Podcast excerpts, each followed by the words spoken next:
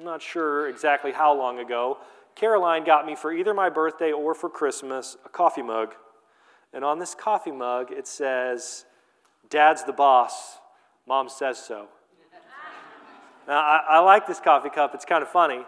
But uh, the, the, the, irony in this little coffee cup is it really does a good job of encapsulating uh, one of the big struggles that our culture has when it comes to authority.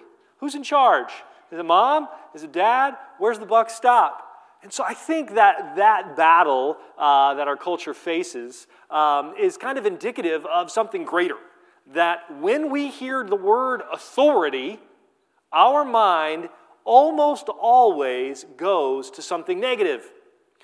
It's very hard for us in our culture today to process the concept of authority without processing authority through its abuse.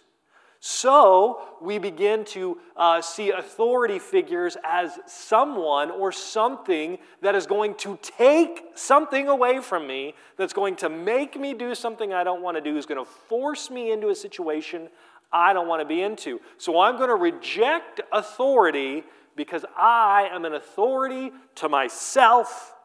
No one can tell me what to do or how to live my life but me.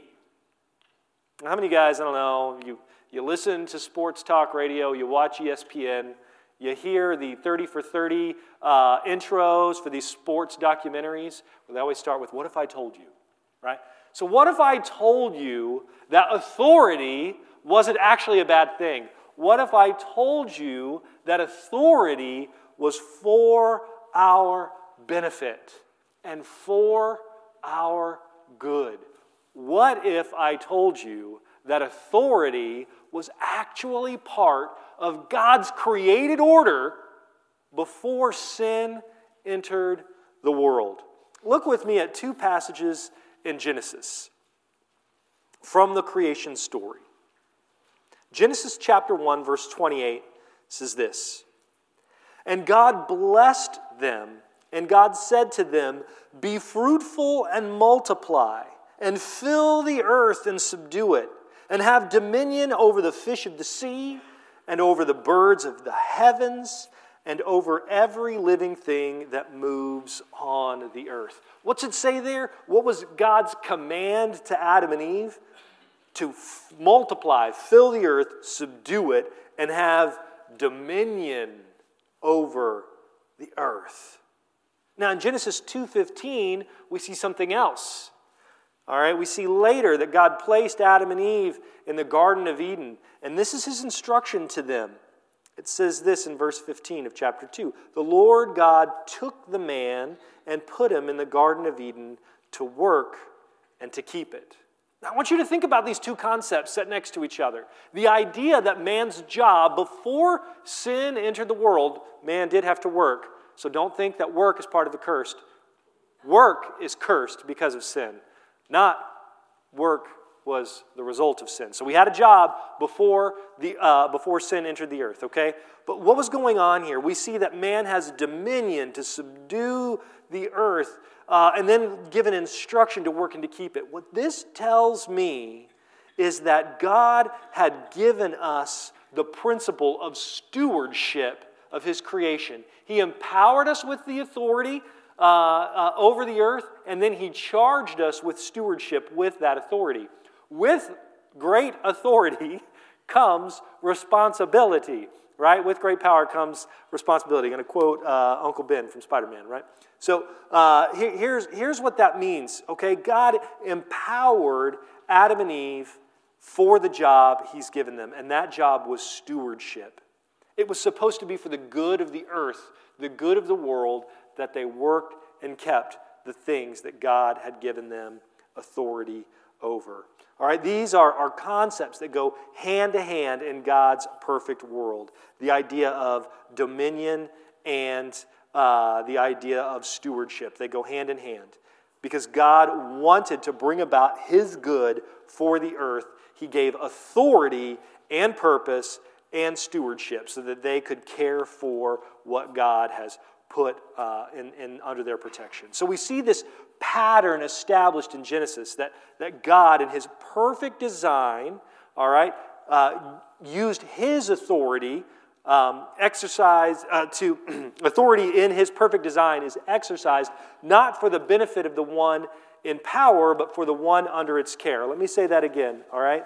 So, God, in his perfect design, gave, used authority, all right, and expressed authority uh, for the benefit of the one in the authority's care. So, let, let's go back to creation itself. Why did God create the earth? All right, now, a lot of people will say that, the, that God created the earth uh, because he needed to be praised, he needed to be worshiped. The fact of the matter is, God didn't need anything. All right? We do not add more glory to God by glorifying him in our worship. We do not add anything to him by praising his name. He is sufficient, independent of humanity. So, what that means is when God created the earth, when he made everything that is, whose benefit was it for? It was for ours. God expressed his power and his authority for our benefit. Similarly, God gave authority to humanity over the earth, supposed to be for the earth's benefit. Authority exists for the benefit of the one in whose care that, exor- that, that authority is over. All right, now uh, let, let's, let's come back to how this applies to our passage today. All right, we uh, struggle with authority because we so often see authority used and abused for the advantage of the one who is in power. Okay, we see authority used and abused for the advantage of the one in power. And so, in our weakness, we long to have that kind of power and authority over our own lives. So we, we grab and we claw for this power and authority so that we can be free from the control of others. And we resist any claim that others may have over our lives. Now, the way we see Jesus use his authority is not like the way we see sinful people use and abuse their authority. Jesus uses his authority for the benefit of others. Today, we're going to see Jesus display his authority in several ways. And in the end, we'll see that people were comforted by his authority and not threatened by it. In fact, we will see today that people were not drawn to Jesus despite his authority, but people were drawn to Jesus because of his authority. So if you're t- t- uh, taking notes at home today, here's the, what we're going to see, all right? Today we're going to see that Jesus displays his authority in three ways. He displays his authority as a preacher, he displays his authority as a master of the spiritual forces, and he displays his authority as a master of physical forces as well. Now, and then we're going to see that all this authority was for the good of others. All this authority was for the good of others. All right, so let's, let's jump into our text today and see how Jesus displayed his authority as a preacher. Let's look at Luke chapter 4, verses 31 and 32. It says this And he went down to Capernaum, a city in Galilee, and he was teaching them on the Sabbath. And they were astonished at his teaching, for his word possessed authority. His word possessed authority. Now, the, the exegesis on this verse is about as straightforward as it gets. What does it mean?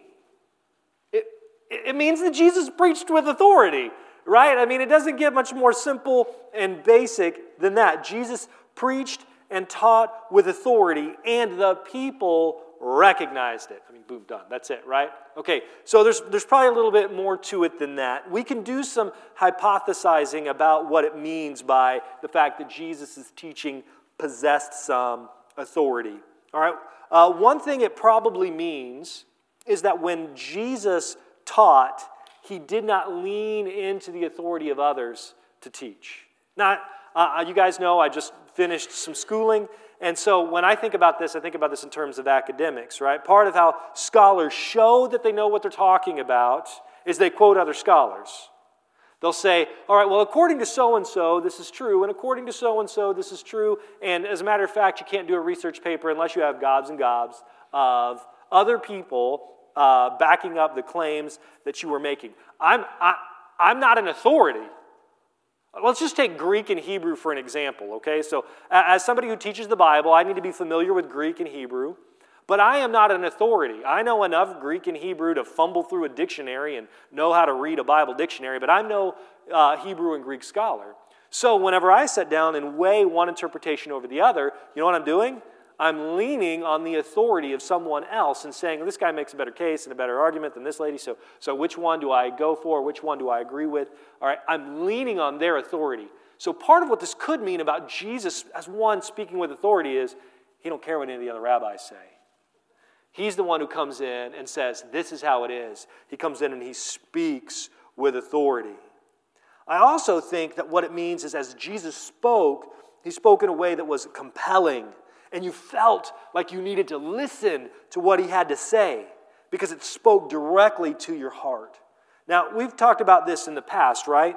You can speak confidently and you can make a compelling case and you can still be wrong, right?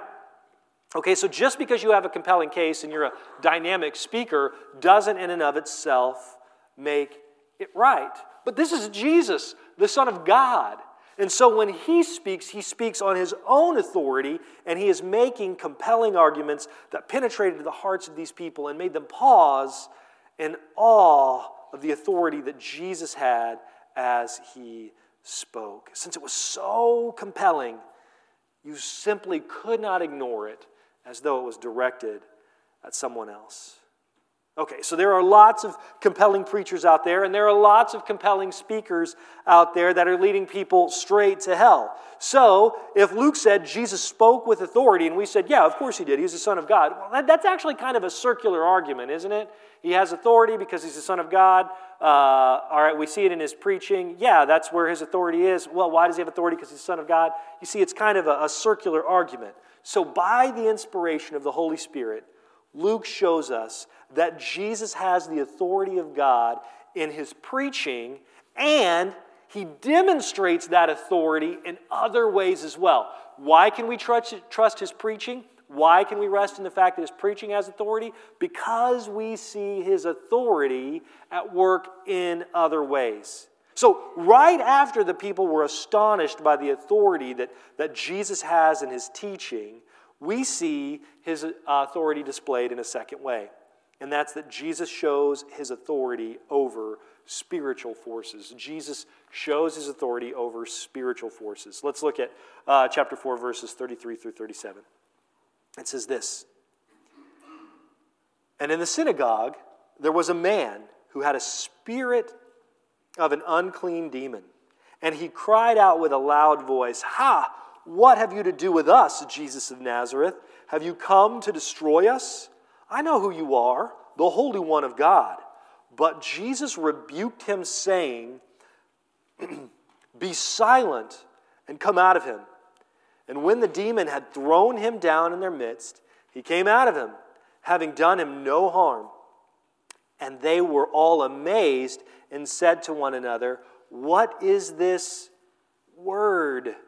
For with authority and power he commands the unclean spirits, and they come out. And report about him went into every place in the surrounding region.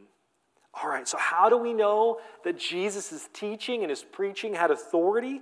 Well, because his word had, had such authority and such power that by his word the demons left, the demons fled. Now, this happened in a place that lots of people could see. Now, remember, I want you to think back to the beginning of Luke when we started uh, this series a couple of months ago. What did we say was Luke's purpose? Well, Luke's purpose was so that his readers would be confident that they would know the truth of what they've been taught about Jesus. Not only that, he said that he took the time to interview eyewitnesses. You know who one of those eyewitnesses probably was? One of them was probably Peter, the Apostle Peter. Now, we're going to meet him in just a minute. He's uh, Simon Peter that we're going to talk about in the next section. But uh, he probably talked to Peter and got this first hand account. Right now, we're in Capernaum, which is uh, Simon Peter's hometown, where he lived, where he did business out of. And in just a second, we're going to see that they left the synagogue and went to Peter's house. Now, what this means is People observed Jesus do this, saw this, this expression of his authority because this was a public situation right in the middle of the synagogue. People saw Jesus' authority in his word. Now, a little side note here who else recognized who Jesus was? All right, uh, uh we also see here that, that the demons were afraid of Jesus' word. Have you come to destroy us? Is what the demons say. They recognized his authority, they recognized their power, and they were scared of Jesus. Not only did the spiritual forces obey him, we get the sense that they were terrified that Jesus was going to destroy them right there. But what we're told is Jesus wasn't interested in their, ter- their, their testimony. Jesus silenced that spirit. He did that because Jesus' actions and his teaching were all the testimony he needed. Jesus' authority didn't need to be vindicated by the enemy. Jesus' authority could stand on its own. Now, I want to uh, draw your attention to this. Jesus used his authority for the good of the man who was afflicted. How was his authority expressed? We see that when he spoke, the Spirit left. And what we see here is that the man was left unharmed. When Jesus used his authority, it was for the good of others. This man left the synagogue that day changed. His life was better because the authority of Jesus had been expressed. So Jesus showed the people he had authority over spiritual forces. But what we see next is that Luke's, Luke shows us that he has authority over physical forces as well. All right, so so far we've seen he's, Jesus has authority as a preacher, he has authority over spiritual forces. Now let's look at his authority over physical forces. Let's look at chapter 4, verse 38 and 39. It says, And he arose and and left the synagogue and entered Simon's house. Now, Simon's mother in law was ill with a high fever, and they appeared, they appealed to him on her behalf. And he stood over her and rebuked the fever, and it left her. And immediately she rose and began to serve them. All right, so this is Simon, Simon Peter here, all right, who who will later become the Apostle Peter and a friend of Jesus. This is the one who would preach at Pentecost and write 1st and 2nd Peter. All right, so where we are in Luke 4, Peter and his family ask Jesus to heal his mother in law. Now, look at how he heals her. What's he do? It says that he rebukes the fever. Why the word rebukes? Like in other places, he lays on hands and he heals them that way. Why use the word rebuke here? Some people say that this is a link back to the word, uh, the way the word is used in verse 35. Basically, the idea here is that Jesus rebuked an evil spirit of illness.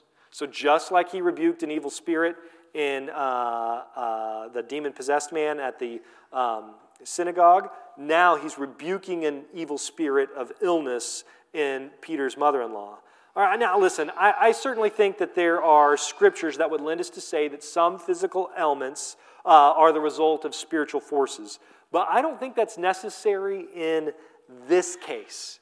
Okay, I don't think that this is necessarily in this case uh, an appeal to uh, another spirit involved here. I think Luke is showing us that Jesus has such authority that even the physical obeys him at his word. So, why use the word rebuke? Because it's his word. Later in Luke, in chapter 8, what we see is Jesus uses his word to re- rebuke the wind and the waves. And it uses the same word rebuke. We see Jesus rebuke a demon, we see Jesus rebuke an illness, we see Jesus rebuke a storm. His word is where the authority is. He speaks and things happen.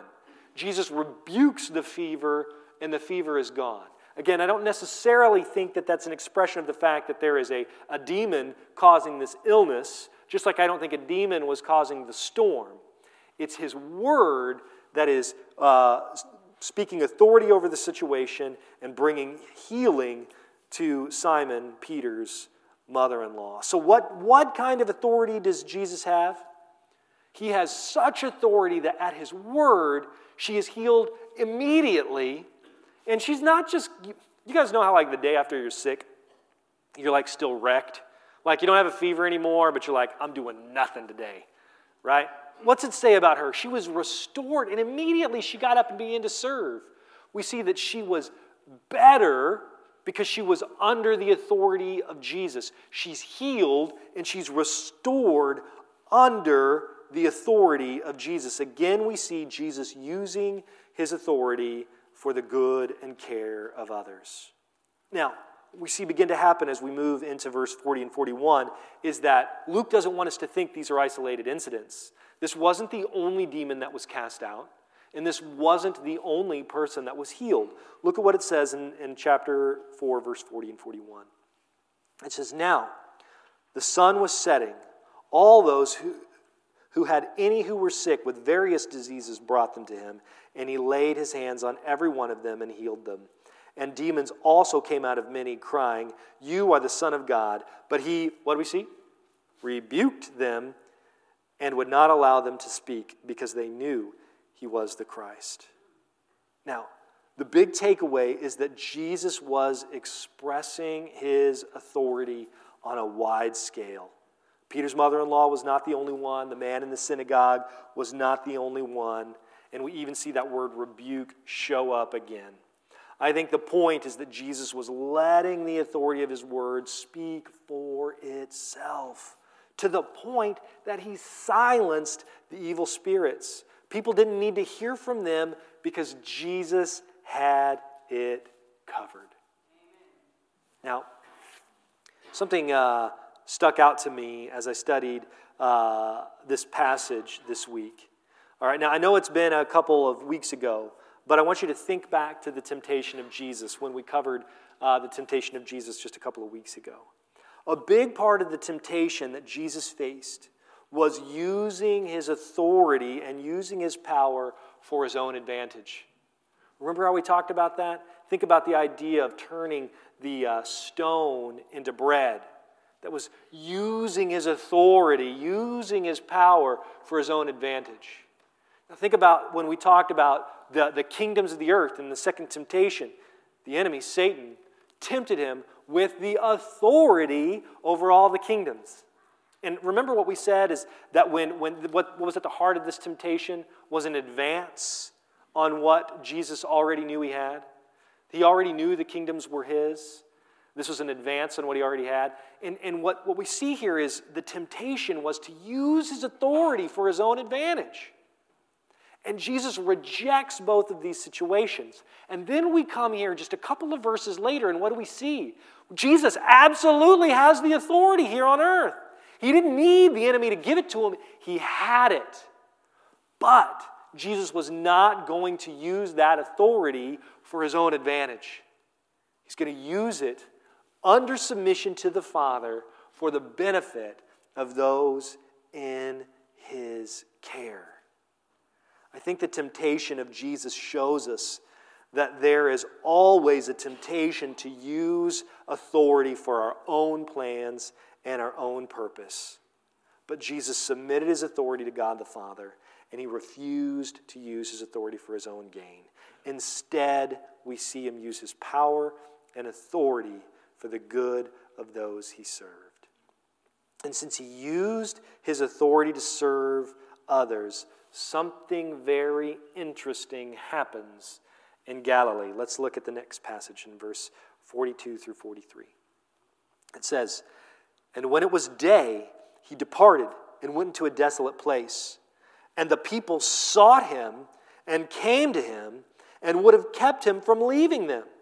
But he said to them, I must preach the good news of the kingdom of God to the, to the other towns as well, for I was sent for this purpose. All right, now we can look at verse 42, and honestly, we could spend a whole sermon talking about how Jesus needed rest and how he went away, and, and that would be totally appropriate.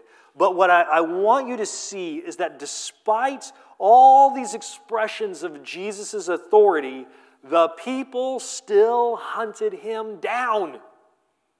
Now, think about our culture. Authority is scary, authority challenges us. But when we see authority used appropriately, when we see authority used for the benefit, care, and good of others, these people who experienced Jesus' preaching and his authority, they see his authority over spirits, they see his authority over the physical world, they craved the protection that came from the authority of Jesus. They sought it out.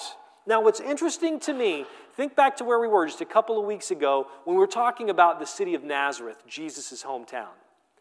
All right, just a couple weeks ago, just a couple verses ago, right before we started our passage in at the, uh, verse 31, all right, so right before we started that, the people in Nazareth wanted to kill Jesus. They drug him to the edge of town and they wanted to throw him off and stone him. Now, what do we see? They, they rejected Jesus' authority. Remember, he said that the scriptures of Isaiah had been fulfilled in their presence. They thought that was good. And Jesus was like, Listen, you're not understanding what I'm saying. Let me tell you what I'm saying. They're like, Wait, you're claiming to be the Son of God? You're claiming to be Messiah? They did not like that. They rejected his authority and wanted to kill him. Now, what do we see? We see a people who's willing to, at least to some degree, accept Jesus' authority. They found comfort over his authority and they desired to be there to the point that they didn't want Jesus to leave. Now, that kind of rocks our paradigm, doesn't it? That, that quite possibly being under good authority is a blessing to us, that it's there to provide for us. And what we see is Jesus using his authority in a good way, demonstrating to us that his authority can be trusted. Because it's easy to come when his authority is setting us free. It's easy to come when his authority is delivering us from demons. It's easy to come when his authority is uh, healing the sick. But what if his teaching presents something hard? What if his teaching really gets to us?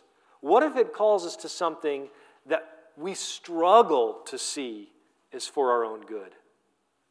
Do we still follow his authority in that case? In John chapter 6, John chapter 6, uh, the setting is still Capernaum. All right? In John chapter 6, it probably takes place several months, maybe a year later. So we're talking about the same people. John chapter 6, Jesus feeds the 5,000. So again, what do we see? We see Jesus express his authority, all right, by giving them food, his authority over creation by filling their stomachs. And we see Jesus again, it's good to be under his protection. And in John uh, chapter 6, we see that, uh, uh, that the people actually were so impressed by the fact that, that Jesus had fed them that they wanted to make him king. They wanted to make him king. How much did they like his authority? They wanted him to rule them. But Jesus, much like in Nazareth, didn't want these guys to get the wrong idea. So he challenged them and he pushed them. And he really made things uncomfortable for them. You want my authority. You want me to be king. Let me tell you what that means, Jesus says. So you guys should go back and you should read John chapter uh, 6, verses 25 through uh, 69, I believe. Um, I don't have time to read all that today. But I want to kind of give you a Cliff's Notes of, of what this exchange was like between Jesus and these people who said they wanted him to be his king, but didn't fully understand all, all that it meant to be under the authority of Jesus. We'll just pick up in verse 25. It says this When they found him on the other side of the sea, so he fed them, they wanted to make him king. He ran away. He literally walked on water to get away from them. And they found him. All right, so when they found him, they said to him, Rabbi, when did you come here? Jesus answered them, Truly, truly, I say to you, you are seeking me not because you saw signs, but because you ate your fill of the loaves. Do not work for the food that perishes, but for the food that endures to eternal life, which, is, which the Son of Man will give to you. For on him God the Father has set his seal. Then they said to him, What must we do to be doing the works of God? Jesus answered them, This is the work of God, that you believe in whom he has sent. Now, they wanted to believe in the food, the benefits of the authority, but they weren't necessarily interested in believing in the one who had authority. They wanted the benefits without actually submitting. So it goes on in verse 35. Jesus said to them, All right, they want food. This guy, man, it's like he's wise. It's like he's the Son of God or something. Jesus said to them, I am the bread of life. Whoever comes to me shall not hunger, and whoever believes in me shall never thirst. But I said to you that you have seen me, and yet do not believe. He's showing them the good that comes from the expressions of his authority. Trust him, believe in him. And they're like, uh uh just give me some of that food. So, verse 41 the Jews grumbled about him because he said, I am the bread that came down from heaven. They said, Is this not Jesus, the son of Joseph, whose father and mother we know? How does he say, I have come down from heaven? Do you see the similarities to what the people in Nazareth said? Don't we know this guy? Who does he think he is? They want the benefits, they don't want to submit. And then how's it continue? Jesus gets real weird. Verse 51 I am the living bread that came down from heaven. If anyone eats of this bread, he will live forever. And the bread that I will give you, will give for the and the bread that I will give for the life of the world is my flesh. The Jews then disputed among themselves, saying, How could this man give us his flesh to eat? So Jesus said to them, Truly, truly, all right, he, he doesn't say, Truly, truly, this is a metaphor. He doubles down because, man, Jesus is weird sometimes.